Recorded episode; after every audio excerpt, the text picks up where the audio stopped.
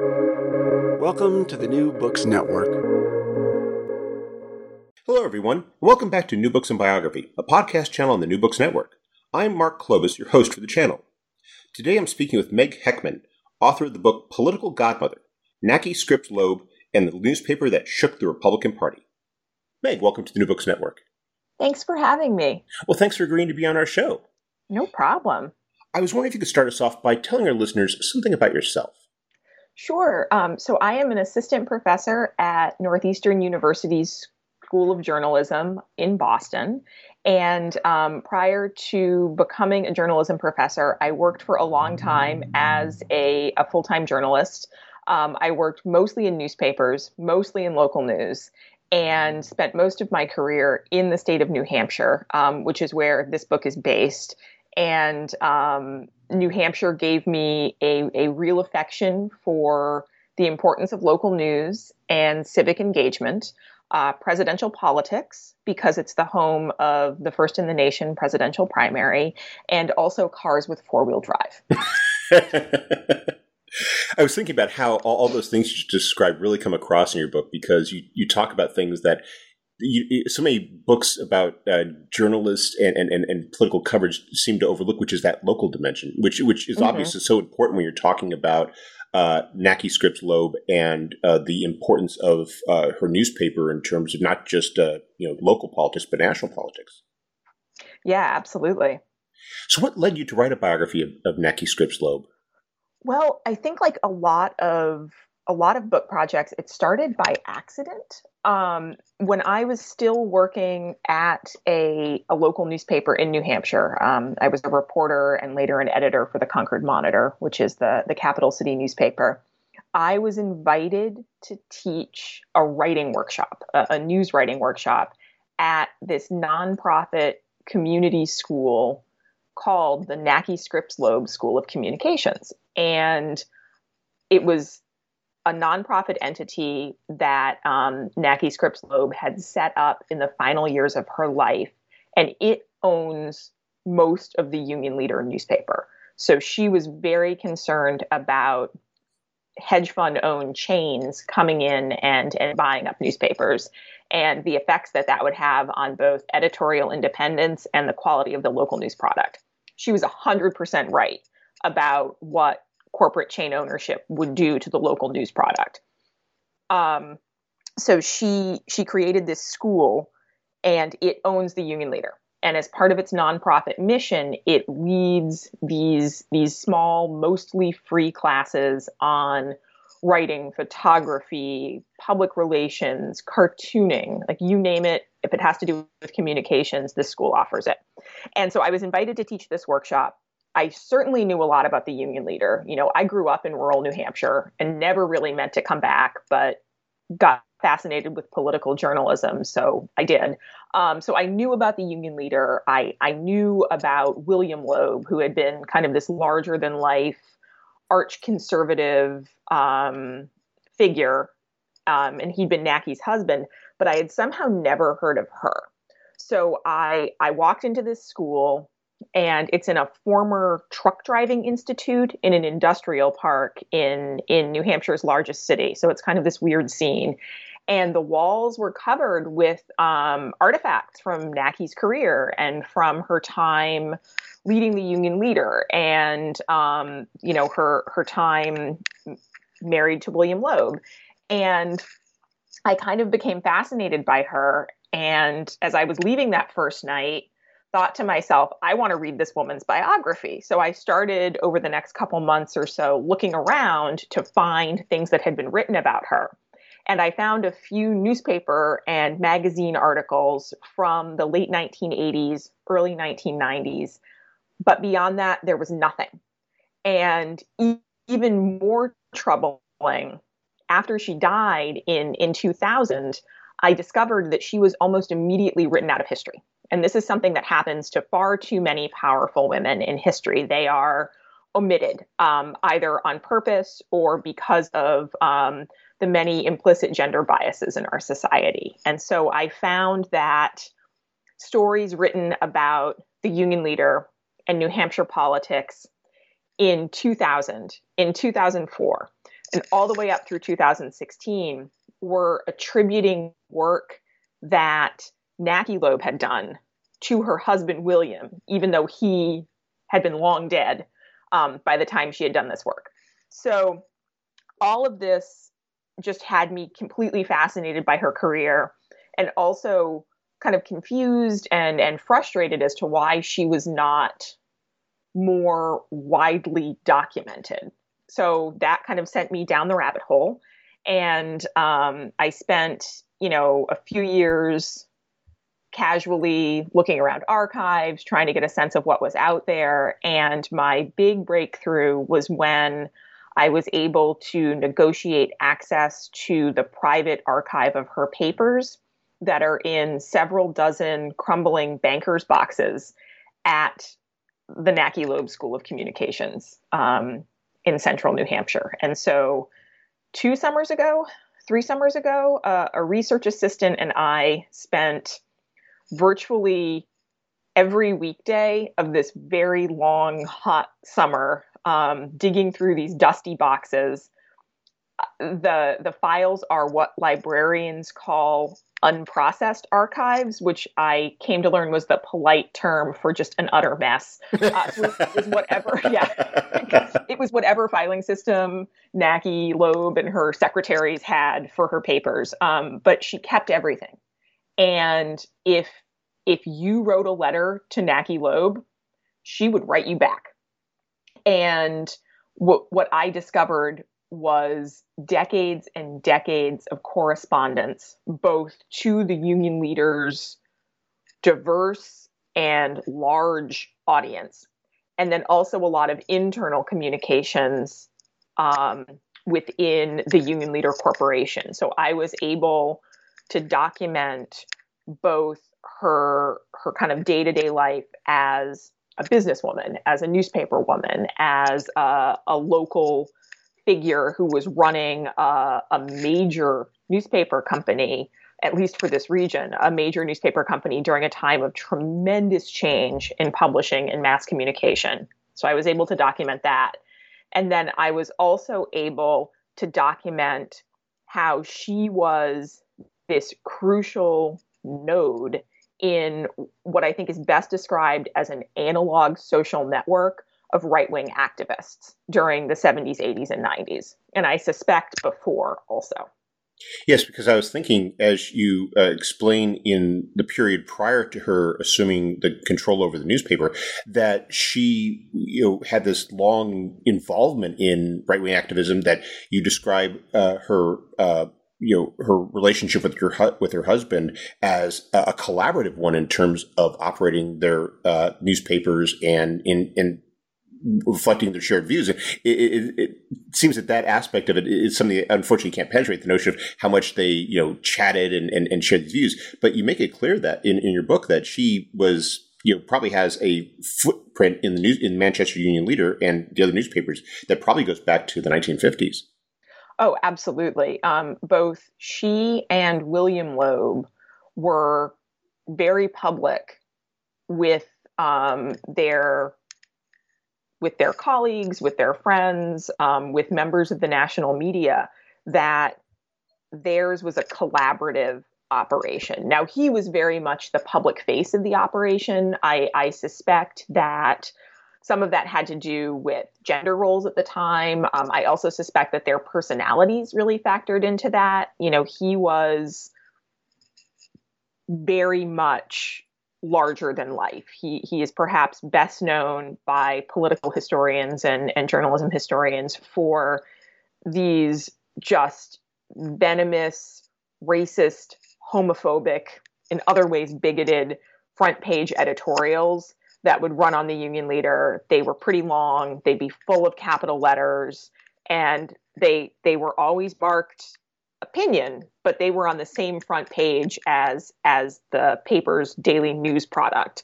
Um, and so he was known as kind of this um, very outspoken figure who, because of the newspaper's location in the home in the first in the nation primary, had this weird outsized role in national politics. And so that story is pretty well documented.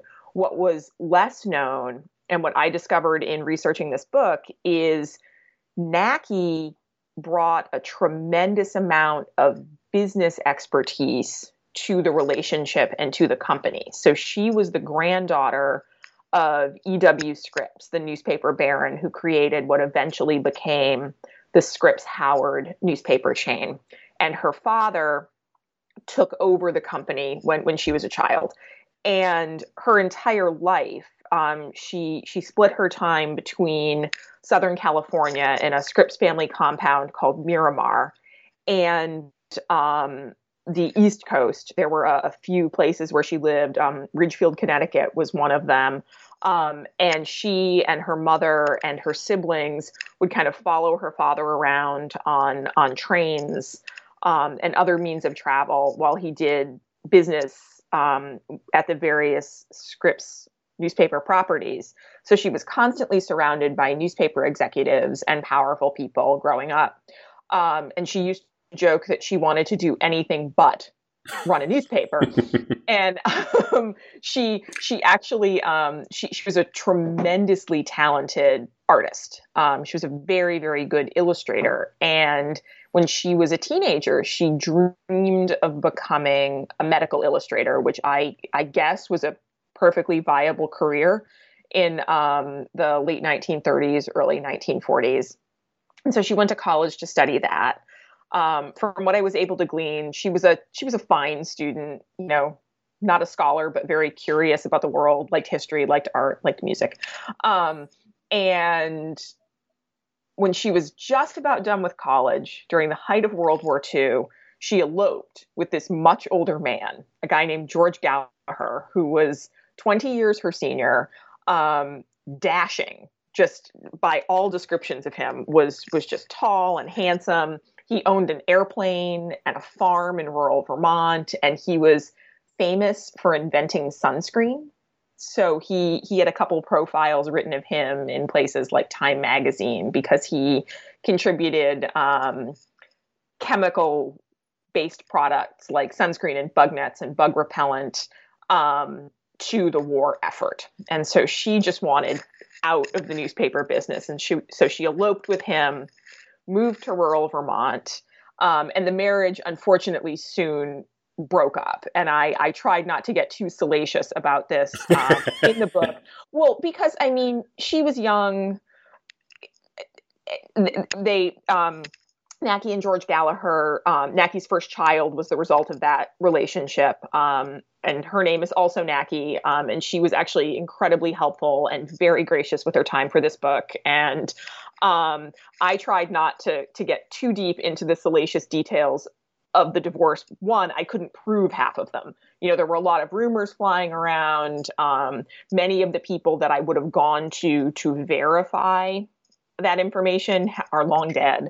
Um, but at the time of of this marriage crumbling, of the divorce, it received international news attention because Nackey as a young woman, she was described in the press as a as a Scripps heiress, a newspaper heiress. So she was almost Kardashian level famous. You know, if we think about who we might compare um, who we might compare her to in modern times, take away, you know, there wasn't social media, there wasn't Instagram. Um, but if you look at kind of the the media landscape at the time and her place with it, you know, you could maybe make an argument that, like I said, she was Kardashian level famous, or um, I don't know, uh, who like who was the Hilton heiress who was in the news? Paris Hilton. 15? Yeah, Paris Hilton. So you could you so she was like that level of of known kind of in the in the culture at the time. Um, so she's in the middle of this divorce. It's getting attention because of who she is, and then it comes out that she'd been having an affair with this ambitious newspaper publisher named William Loeb, who at that point was building his newspaper empire and it included some properties in Vermont. And so he was pretty well known at that point too. So this this divorce is just in the news and um, long story short, she gets divorced. Um, you know, is in a relationship with William Loeb, although they don't get married until the early 1950s um, because he was also married to someone else, and it's very messy. Um, but around the time that she joined the the business, she joined the Loeb newspapers. Um, it really started to expand, and I think she brought both financial wealth. You know, she had a lifetime income as a as a Scripps heiress. Um, so she brought some financial stability to the relationship and to the family. Um, I was never never able to figure out if Scripps money actually purchased or funded any of the Loeb newspapers, but it certainly made it possible for them to have a, a fairly high standard of living while um, expanding the newspaper company um, in Vermont and in New Hampshire. So she was very much involved, um, both from a material standpoint and then also just from a day to day management standpoint. You know, she helped with the mail, they discussed day to day newspaper operations. Um, William Loeb worked remotely both William and Nackey were pioneers in work from home, um, which you know we're all doing it now because of the pandemic. But you know, back in the 1950s and 60s, um, you know, it was was kind of unheard of. Uh, William Loeb often his critics, one of their um, one of their common critiques was that he was an absentee publisher because he and Nackey split their time between a ranch in Nevada and um, this mansion in in eastern Massachusetts, and people would say, "Well, he's never really in New Hampshire anyway." And um, I found out that's probably not entirely true. He was there a lot. His staff certainly um, was on their toes because they expected him to just drop into the newsroom at any moment. Um, and they did a lot of work by phone and by mail and um, by dictation. So it it's difficult because we can't say, oh, Nackey was in the newsroom with William Loeb two days a week or, or whatever. We just don't know because so much of the newspaper management happened remotely and in the domestic sphere. So I think um, we were it is definitely it definitely makes a lot of sense that she was heavily involved. Um, I also found some photos of her in on meetings and that sort of thing. I was wondering if you could actually uh, take a step back for a moment and explain a bit about the context. What was the, the, the, Manchester Union leader like? And I was also thinking about if you could explain a bit about the context because the timing here really is key because she she marries William Loeb and mm-hmm. the Manchester Union leader starts to assume this role right at the t- time when the Man- when the New Hampshire primary really starts to matter because mm-hmm. it, it, really was 1952, you know, when, which is when a lot of the, these things start to really come together, is the first time where that where the where the uh, where the New Hampshire primary plays this role in Republican politics, and you start to see the paper tr- using its influence to uh, support candidates that uh, William Loeb uh, feels best represent his views and what the country needs. Yes. Um, so the union leader, just backing up, by the time William Loeb acquired it, um, it was the largest, it was the only statewide newspaper in the state of New Hampshire. Um, and by the time William Loeb, through a series of personality clashes and financial struggles, had like forced out all of the various business partners that had helped him purchase the paper um, and, and, assumed leadership of it almost entirely, um, that was early 1950s. And that was also the same time that the modern New Hampshire primary was really born. So New Hampshire has had primary presidential elections um, since the progressive era in the in the early 1900s, um, but until the early 1950s, um, delegates appeared on the ballot, not the candidates themselves. So, um, in the early 1950s, the names of the actual candidates began appearing on the ballot and um, there was this really interesting, um, very well documented race um, where you know Eisenhower it was Eisenhower, right?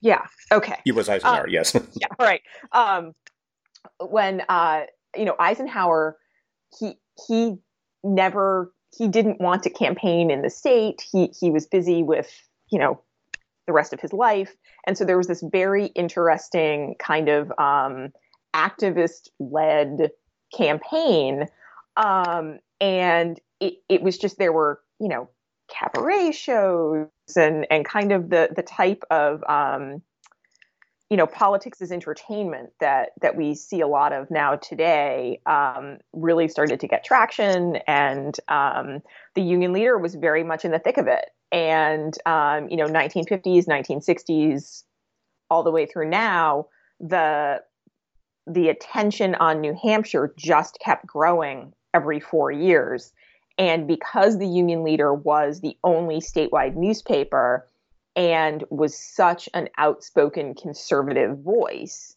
it had this odd outsized role. And then there was also this just fascination by the the national press with this kind of quirky newspaper in a really small state and led by this this outsized hyper conservative pol- um, publisher in the form of William Loeb.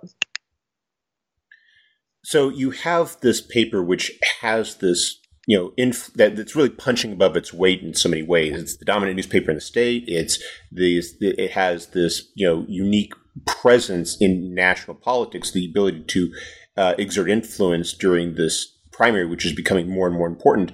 Where did uh, William Loeb and and, and Nackey Scripps Loeb uh, want to? What was their vision for it, and how did they how did they seek to use that influence to uh, shape uh, national politics?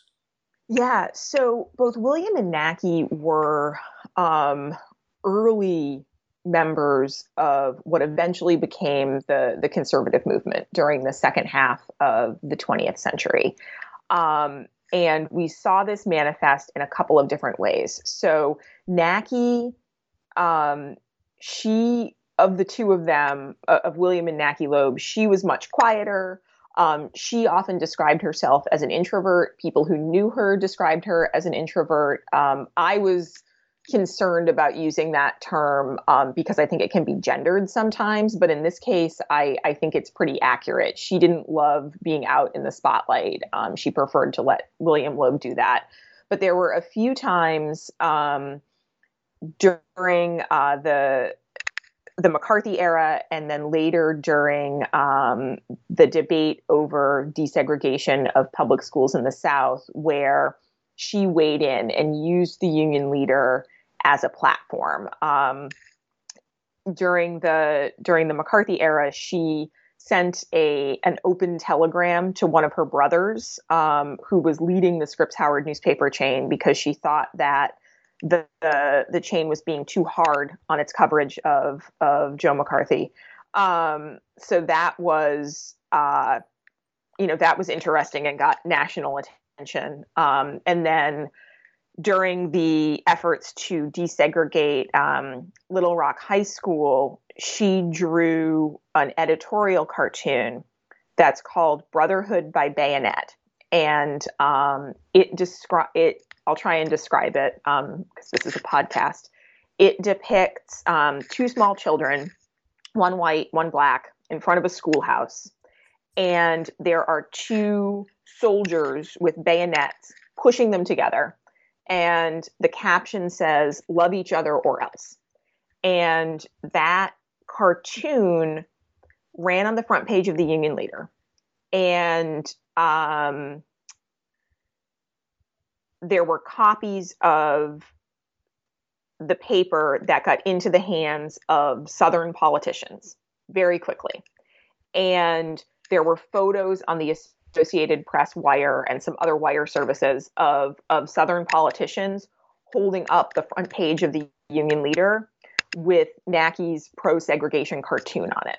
The cartoon was picked up by a number of um, right wing organizations, a number of segregationist groups, um, particularly the White Citizens Council. And uh, to use a modern term, that image went viral. and it was on bumper stickers, it was on pamphlets. I was able to find some photographic evidence of the the sticker on a, a town government door um, in the South ten years later, and underneath it, it had her name. So because of that and a few other things, Nackey Scripps Loeb was this very well known voice within the conservative movement. And as a number of other historians have documented, and as we're being reminded with the rhetoric around, you know, the, the current presidential campaign, um, women, particularly white Christian upper middle class women, have played historically a huge role in defining and upholding the tenets of conservatism. Um, and so this was an example of that. But, you know, Nackey didn't need to um, go talk at school board meetings or um, run off flyers or join the local John Birch Society because she had the union leader. And so she could, um, when she felt it was appropriate and when she was so moved, use the union leader to advocate for her version of conservatism. And as you explained, that's a very right wing version that she supports oh, yeah. Barry Goldwater. They support Nixon mm-hmm. in '68, but by 1972 they're supporting John Ashbrook, which right you know is, is really saying something in terms of you know the, the not just the fact that they're supporting a more conservative candidate than Nixon, but the fact that they're willing to you know defy an incumbent president and, and take a very public stand against someone who they know is almost certainly going to be renominated.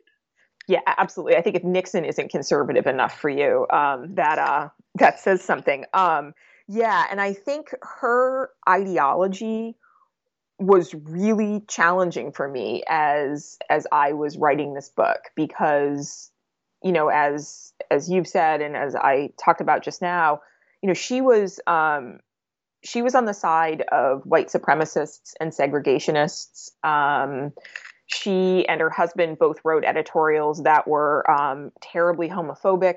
Um, they they both opposed the the women's rights movement in all of its forms.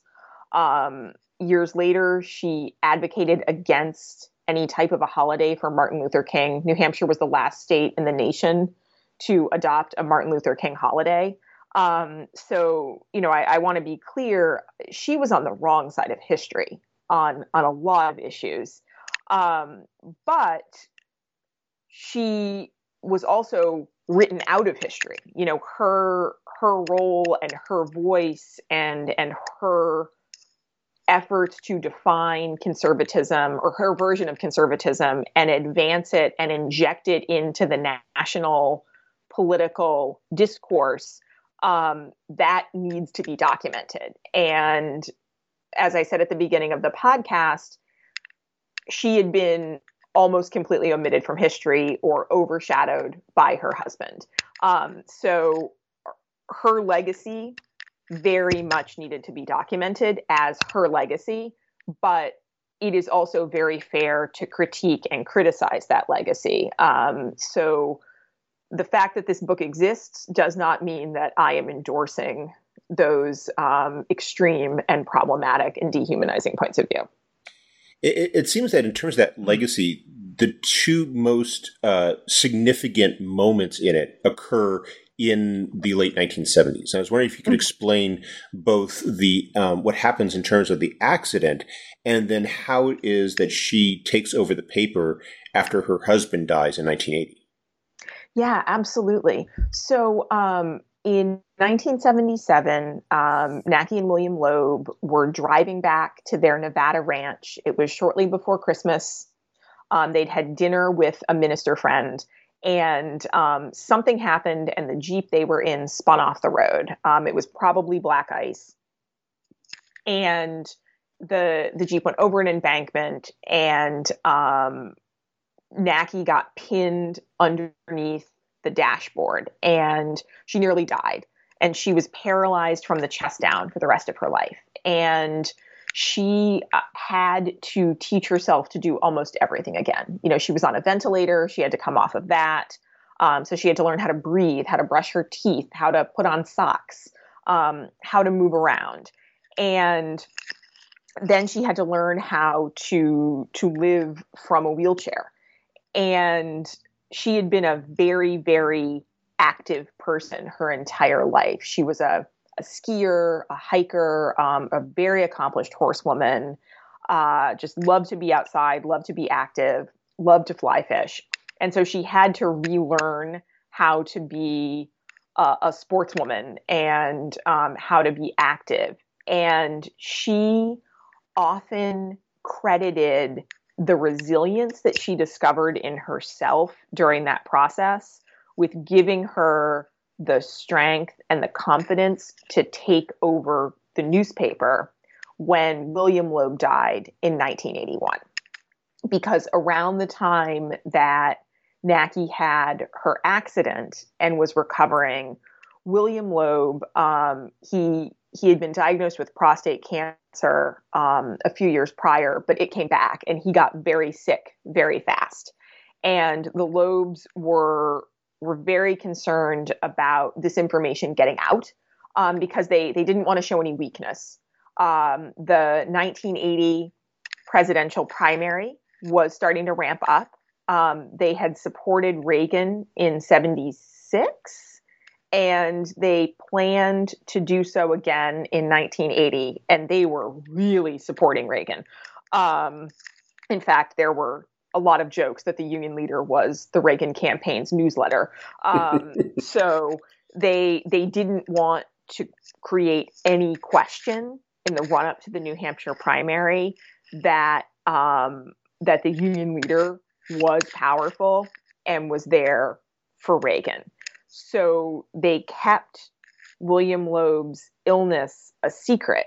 And um, I I found evidence and wrote this in the book that towards the end, Nackey was writing many letters that William Loeb then signed. I don't know to what extent she was doing that. I don't know when that started. I also found no evidence that she was writing his editorials. As far as I know, he was right up until the end. If if he wrote an editorial and it had his if there was an editorial in the Union Leader that has his name on it, he wrote that. Um, but I was not but I mean she was doing a lot of the the business side, a lot of the correspondence with politicians, um, even um, before his death in 1981. Um, and so when he died, she took over as president and publisher of the Union Leader Corporation. Uh, this was September of 81. And so almost immediately after taking over as president and publisher, uh, you know, Nackey had to deal with just a, a tremendous number of, of, organizational and management challenges that had nothing to do with the union leader as a political force. And I think it's really important for, for listeners to understand that the union leader really operated on two parallel paths. It was very much a political organ um, when it came to politics, particularly conservative politics, particularly as it related to the presidential primary every four years. But in addition to that, it was also a local newspaper. And it was New Hampshire's only statewide local newspaper. And Nackey, for all of her political activism, um, believed very deeply in the importance of local news. And she really saw an opportunity to expand the newspaper and expand its coverage area and its circulation during the 1980s. And that was around the same time that New Hampshire was just undergoing this tremendous population boom as people moved north from Massachusetts in search of cheaper homes. Uh, there was also a lot of competition from television stations. Um, other local newspapers were attempting to grab those those new residents, and Nackey really wanted to compete one because she wanted to serve local audiences. She truly believed in that but also because she understood that having an engaged audience was incredibly important for the union leaders political clout. So that meant she had to do everything from um, you know get rid of this uh, you know money sucking afternoon edition uh, that they'd been talking about getting rid of for years, but William Loeb had kind of never really pulled the plug on. Her her printing press was a disaster, and I found all of these letters between Nackey and her brothers and her cousins, um, many of whom were running newspapers in the Scripps newspaper universe. Uh, she and her brothers had put aside their McCarthy era political differences um, and were actually very careful to never discuss politics in their letters to each other. and I think we all have relatives like that. Um, and but instead, they were just these fascinating discussions about newspaper operations and really just like the day-to-day minutia she would ask or seek advice on everything from you know what type of ink she should be using to employee health insurance plans. Um, and she was really involved in day-to-day newsroom operations.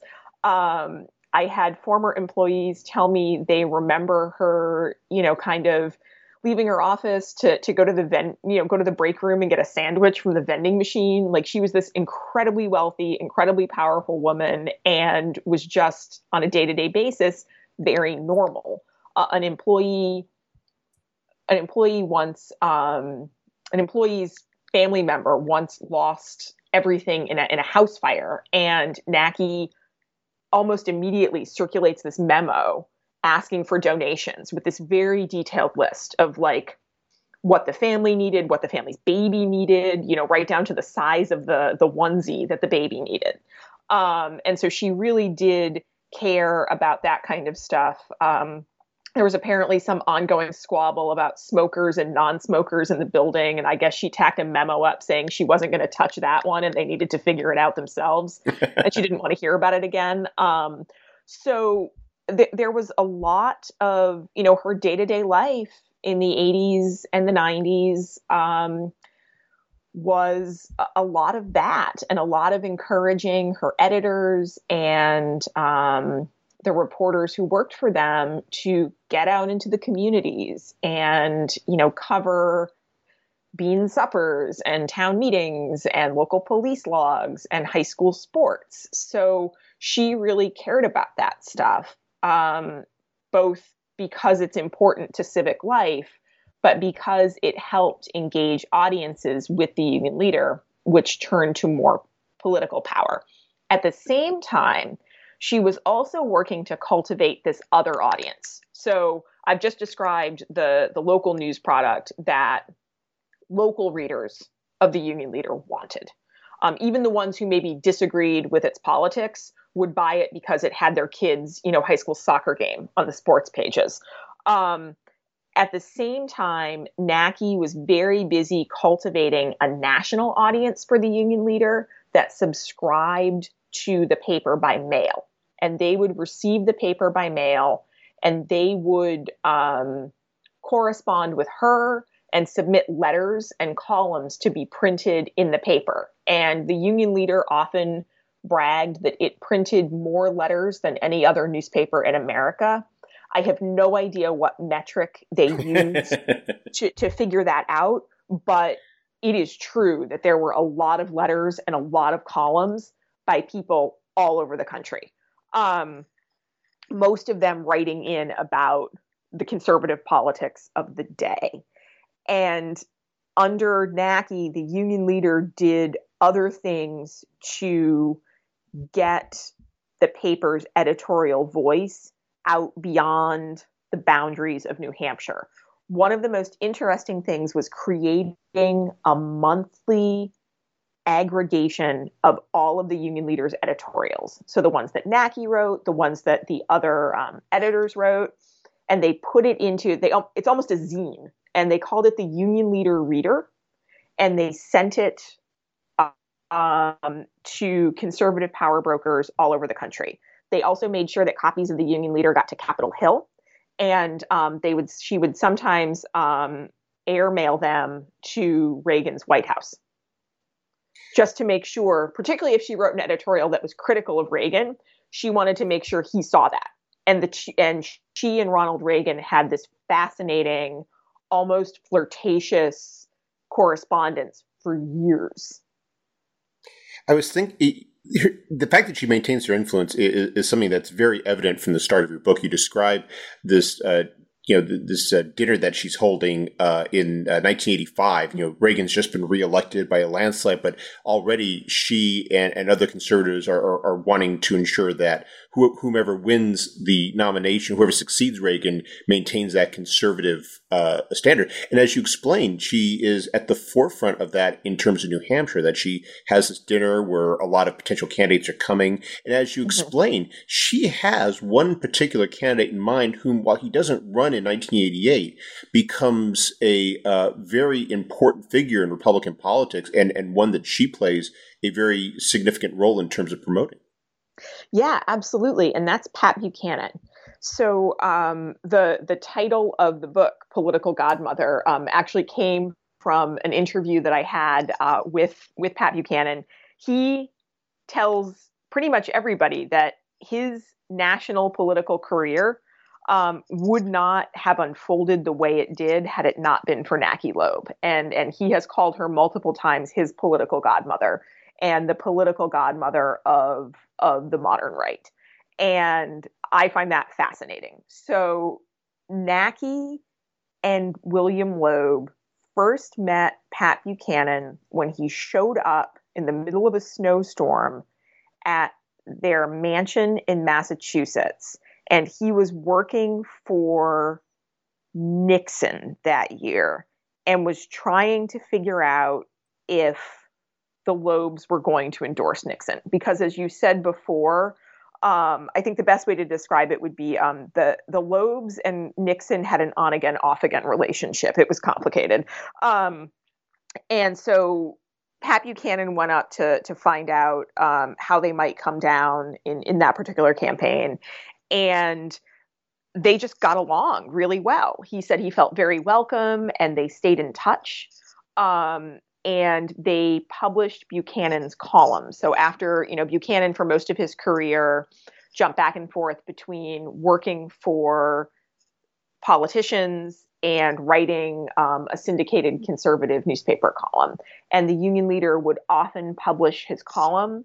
Um, and he and Nackey wrote letters to each other frequently. Um, she admired him greatly and in the late 1980s believed that he would be the perfect person to sell right wing conservatism to a new generation. You know, he was in his 50s at the time, so he was fairly young, um, certainly younger than Reagan. And um, she really believed that um, he could sell the movement to a new generation. And she really, really wanted him to run in, in 1988. Um, and he did not. Um, and this has been pretty well documented. You know, he and Jack Kemp were really good friends, and um, they worried. You know, Buchanan worried that if he jumped in, it would be disrespectful to Kemp and might um, split the conservative vote. Uh, Kemp turned out to be not a great campaigner uh, George H.W. Bush, the, the vice president at the time, um, and a more moderate Republican, got the nomination.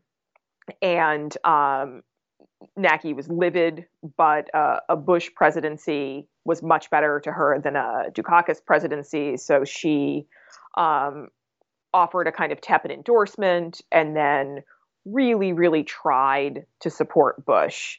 Um, in 88, 89, um, during the Gulf War, but at the same time was continuing to have conversations with Buchanan and was really urging Buchanan to consider challenging the incumbent in the 1992 New Hampshire primary. And um, Buchanan told me um, in, in an interview I had with him a couple years ago that, you know, he would not have done that had he not known he had Nackey's support. Now, whether he might have done something else to try and challenge Bush, I don't know. But as far as his decision to jump into the 1992 New Hampshire Republican primary, um, he said that he would not have done it um, had he not had the backing of Nackey Loeb. And she had really worked on him for a while to to get him into the to get him into the race and um, he almost won New Hampshire that year. Uh, and there were a lot of a lot of factors that contributed to that. It was, um, you know, the economy had tanked.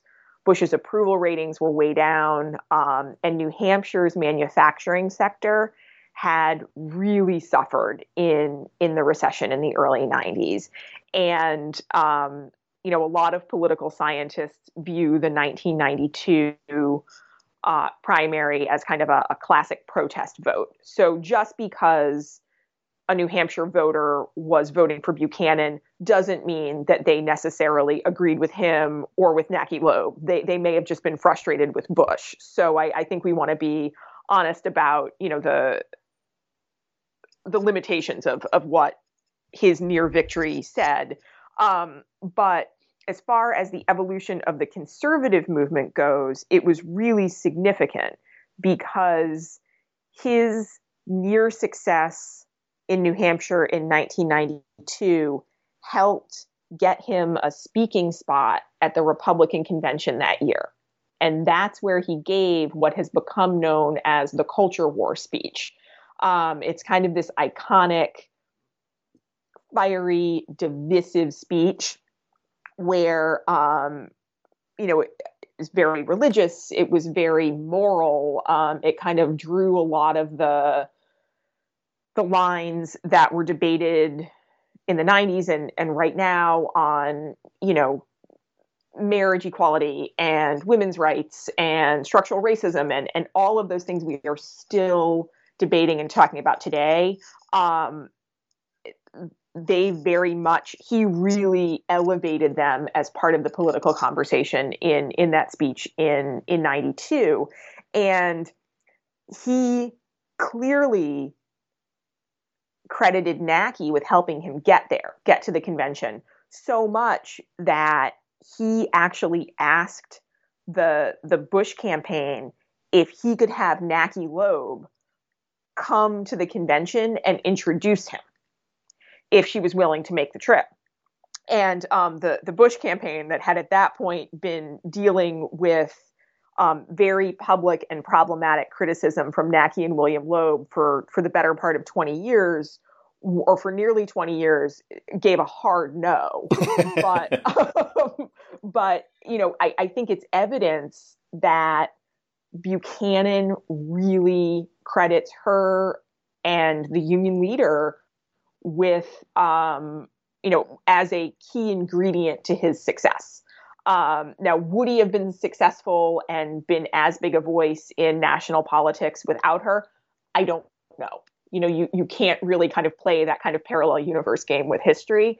Um, but I, I think it is it is important to to note that he credits her with with a lot of that.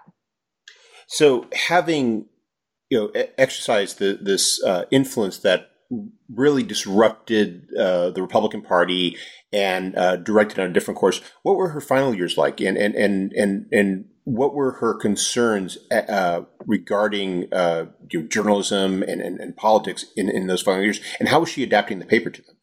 Yeah, so her health declined pretty rapidly um, during the mid to late 1990s. Um, largely um, as a result of the injuries she sustained in in that car accident. Um, and she, uh, you know, she did her absolute best to stay active um, and stay engaged. Um, but she she just really her, her energy started to to decline, and I know she was very frustrated by that. Um, so there were a few things going on. So I'll start with the newspaper operations. So she had in in the early 1990s, she was very very concerned about outside corporations coming in to buy up newspapers in New Hampshire. Um, and there was a small chain of weekly newspapers in the communities around um, the union leaders' core coverage area. Um, and the couple that owned them wanted to retire, and so they were going to sell them. So Nackey um, kind of secretly bought this chain of newspapers. She didn't, you know, she didn't tell her staff she was doing it. It was very hush hush. Um, and she and her eldest daughter, whose name is also Nackey, they co-ran these papers, and they were the least political publications on the planet. They just they ran school lunch menus. They covered local select board meetings, um, high school sports. They had nothing to do with politics. And um, her daughter told me that um, the elder Nackey would would often joke that if she'd known running weekly community papers was this much fun, she would have gotten out of the the daily newspaper years ago. Um, so she was doing that, and I and I think she just had some real joy in in that during um, the final years of her life. Um, at the same time, she and her daughter were making arrangements to create the nonprofit Nackey Loeb School of Communications that I talked about earlier to make sure that the union leader would not get bought up by a corporate chain after her death. Um, and she was, like I said, she was very concerned about chain ownership. I think because she worried about the news product, but also about it dulling the union leader's editorial voice. And while I was writing the book, um, you know, I I think the the dangers of detached corporate ownership for news organizations was probably one of the few things that Nackey Loeb and I would have agreed on. Um, and I mean, she was right. Like we've seen major corporate chains um, like Gatehouse buy up and gut the, the local news apparatus in this country. And that's having real consequences for our sense of shared facts, um, for our ability to engage in civic debate, um, so I think she was very, very right about the challenges um, and risks of, of chain ownership. So, from an operational standpoint, that's what she was doing during the final years of her life. Um, from an ideological standpoint, um, she was very concerned about the future of the conservative movement. And um, she kept encouraging Buchanan um, to stay involved. He ran again in 1996 and he won New Hampshire. He, he, he won the New Hampshire primary that year. Um, he, of course, did not win the presidency. Um, Dole was the nominee. Clinton eventually won the White House. Um, but Nackey really viewed her role as um, kind of a, a almost like a she viewed Buchanan almost as like a messiah like figure um, selling the movement to the next generation, like she had seen Goldwater do all those years before. Well, we've taken up a lot of your time, but before we go, could you tell us what you're working on now? Oh, sure, absolutely. Um, so, uh, as I said before, I'm a I'm a professor, um, and I'm ramping up for what is going to be the weirdest fall semester ever. Um, we're doing we I am in my office on the northeastern campus right now, and students are moving back in um, with masks on and all sorts of social distancing. So I am just really excited to see them, um, even in a weird way. Um, and I'm kind of kicking around a, a few ideas. Um, I do a lot on gender in in modern politics um, and modern political journalism. So I may be doing some writing attached to the 2020 campaign, um, and I I also have a project. I'll tell you about it. Um, my grandmother was a beauty queen in the 1950s. Um, she was Mrs. Mrs. Michigan and competed in the Mrs. America pageant. And I think there might be a long essay or a book there. I'm not sure what it is, but this idea of a beauty pageant that had ironing as an actual competitive category is, uh, is kind of fascinating to me. Well, I do look forward to reading that essay when yeah. it comes out, and, and best of luck with the upcoming semester.